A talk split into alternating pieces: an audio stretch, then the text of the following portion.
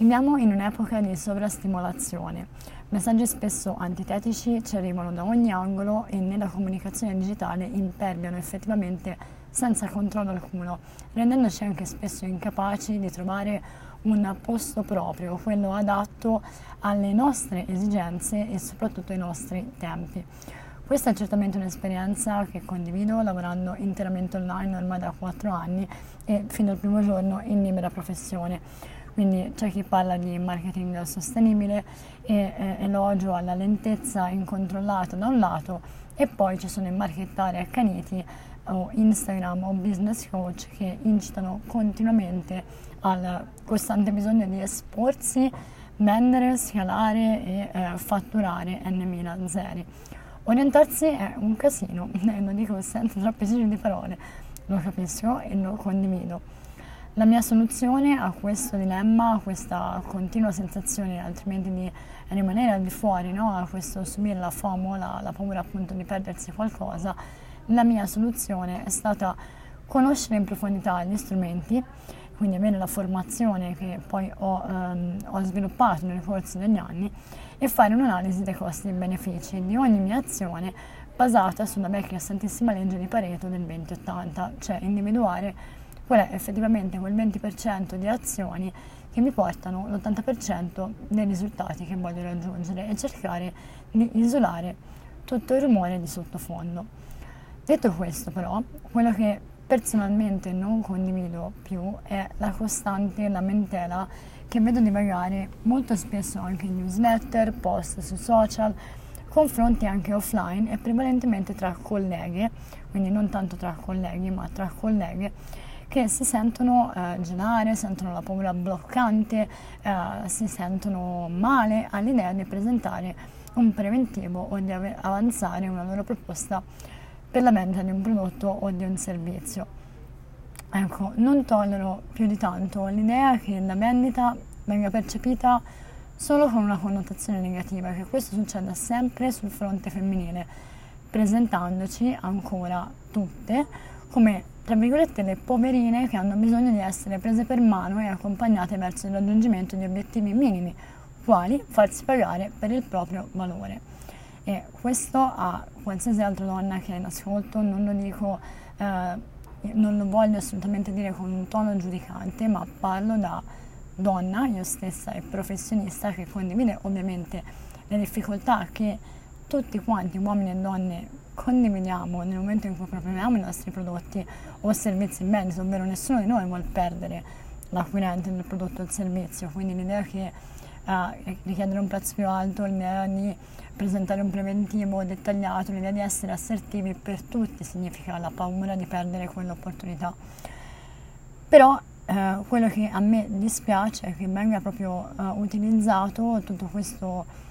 parlare di questo grande limite delle professioniste eh, come appunto una, un elemento, un elemento eh, interamente nostro che caratterizza solamente il nostro genere all'interno del mercato del lavoro. E eh, questo, eh, lo dico a tutte le mie colleghe, eh, per me azzera ogni avanzata femminista che possiate rivendicare condividendo informazioni, indignazione e risorse che sono per voi di ispirazione divulgate da altre donne che magari idolatrate come dei modelli eh, morali, come dei role models. Ora, se mi ascolti costantemente o mi segui sui social, saprai anche bene che il mio approccio alle cose generalmente e anche in questo caso gentile e accogliente, ma sulle questioni che ritengo rilevanti sento anche il bisogno molto spesso di andare dritta al punto. Sono pronta anche molto spesso anche in sede di lavoro one to one, in sede consulenziale ad offrire dei punti di vista molto schietti. Io penso personalmente che ci aiutino e nella mia esperienza personale avere persone che hanno parlato con me in maniera molto straightforward, molto dritta al punto e molto schietta mi ha aiutato a scrollarmi di dosso moltissime insicurezze e proprio a dirmi le parole critiche Silvia, ok, ho capito, ti senti così, ma anche basta, eh, fai un passo avanti rispetto a questo punto critico che stai vivendo, affronta questa paura. Questo episodio quindi non vuole essere un modo, se sei una professionista, non vuole essere un modo per farti sentire a disagio, al contrario, vuole essere un piccolo aiuto per darti degli strumenti che ritengo davvero importanti e che mi hanno aiutato in primis nel corso degli anni, molto prima di iniziare il lavoro autonomo a liberarmi dalla paura di rivendicare il mio valore, che penso sia veramente un elemento indispensabile per ogni essere umano e visto che parliamo di, uh, di, di donne, dei diritti delle donne, della nostra affermazione nel mercato del lavoro, penso che sia per noi anche il primo dovere riconoscere il nostro valore per far sì che gli altri poi lo riconoscano di conseguenza. Tutto per me è iniziato servendo in ristoranti a 15 anni, eh, quindi molto prima della libera professione, tanto tanto tanto tempo fa. E eh, quindi questi sono i principi su cui ti consiglio di concentrarti se hai paura di vendere i tuoi prodotti o servizi. Principi che io ho sviluppato nel corso dell'esperienza, anche prendendo porte in faccia, ma anche proprio grazie alla mia formazione in copywriting, perché buona parte del lavoro di un copywriter è proprio quello di andare a, a mettere in luce il beneficio che un prodotto o servizio porta all'acquirente finale. Quindi andare a fare quel genere di analisi mi ha proprio fatto aprire gli occhi su quanto effettivamente il prodotto in vendita sia utile per chi lo riceve e quindi ovviamente anche valorizzare quello che era il mio contributo eh, per i miei clienti nel momento in cui il prodotto in vendita era il mio. Quindi ecco i principi che eh, ti suggerisco di ripeterti come un mantra. Se qualcuno ha un problema il tuo prodotto può risolverlo, sta migliorando la vita del tuo interlocutore vendendoglielo. Questo è il principio numero uno. Se un'azienda cerca dipendenti è perché il loro apporto è fondamentale all'operatività dell'intera impresa. Non importa quanto l'azione del singolo possa sembrare sostituibile. Se quel dipendente sei tu o se sei la freelance a cui viene delegato il servizio, hai tutto il diritto a farti pagare il contributo che apporti e di lavorare nei modi e nei tempi concordati. Se sei la prima a non imporre nessun confine, non sei più una vittima, sei l'artefice dei tuoi stessi mali. Pensaci.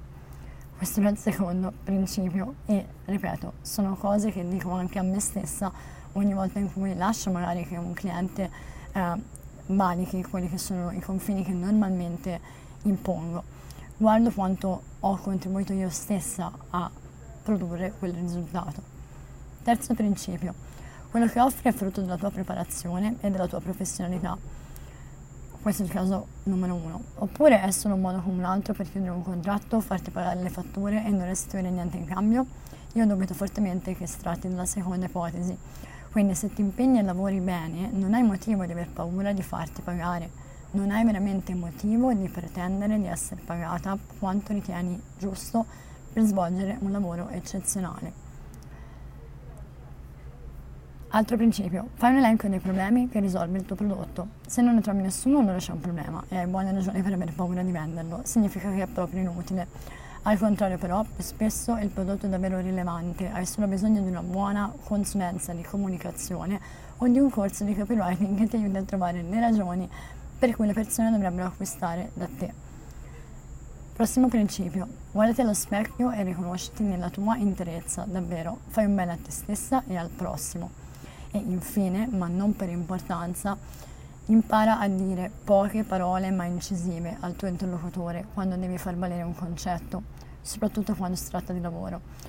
La paura dura soltanto il secondo antecedente al momento in cui usciranno dalla tua bocca quelle parole, te lo assicuro, e probabilmente quella paura un po' non se ne andrà mai, almeno per me è così, ma imparare a calibrare le informazioni e dire solo il necessario mi ha aiutata incredibilmente a crescere e a migliorare i risultati che otteniamo dalla mia comunicazione. Al contrario, se eviti di parlare e poi arrivi a casa e sfoghi la tua frustrazione su chi ti sta intorno, non farai un bene né a te stessa né al tuo lavoro né alle persone con cui ovviamente condividi la tua vita privata. Questi principi sono cose che io mi ripeto continuamente nel mio processo di crescita come persona, come professionista, nei rapporti di lavoro con i clienti. Cerco di analizzare bene quello che faccio nei vari momenti, perché è normale attraversare nei momenti in cui non ci sentiamo a nostro agio, eh, in cui viviamo delle esperienze nuove e la vendita ovviamente fa parte di queste quando ci approcciamo alla libera professione. Però se sono tanti anni che fai questo lavoro e ancora subisci questo tipo di, um, questo tipo di difficoltà, di pensieri, probabilmente allora c'è bisogno di un impegno da parte tua nel superarli perché possono veramente diventare fortemente limitanti per il tuo sviluppo. Questa settimana sul profilo di Lingua Digitale Academy parliamo di vendita, di comunicazione di vendita, di eticità legata alla vendita, perché ovviamente il copy è anche uno strumento di comunicazione orientato alla comunicazione di vendita. E la vendita è etica, non riguarda eh, dare fregature al prossimo e eh, la vendita possono farla ovviamente anche le libere professioniste senza sentirsi in difetto e senza dare al mondo in continuazione il bisogno di essere prese per mano. Questo è quello che mi sento di dire da donna in primis, da libera professionista e poi in ultimo da copywriter. So che questo episodio suona in modo molto probabilmente molto diverso da quelli eh, che hai sentito fino ad ora, ma credo che sia davvero importante lavorare in primis sul nostro mindset e sui nostri pensieri limitanti per creare il cambiamento che vogliamo vedere intorno a noi.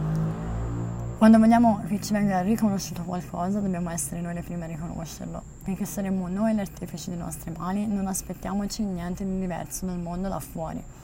Quindi se hai delle considerazioni, delle domande o anche se vuoi esprimere il tuo disaccordo su questo episodio che magari è un po' troppo dritto al punto, io ti aspetto con immenso piacere perché eh, parlare e confrontarci è sempre arricchente e eh, ti aspetto in particolare sul nuovo profilo di Lingua Digitale Academy che ti linko anche in descrizione perché tutta la comunicazione di marketing si è spostata prevalentemente là, ma ovviamente mi trovi anche sul mio profilo personale Instagram silvi.mangini dove, eh, dove ci conosciamo probabilmente da prima. Io ti mando un abbraccio, spero che questo episodio ti aiuti e eh, ti aspetto nella prossima puntata.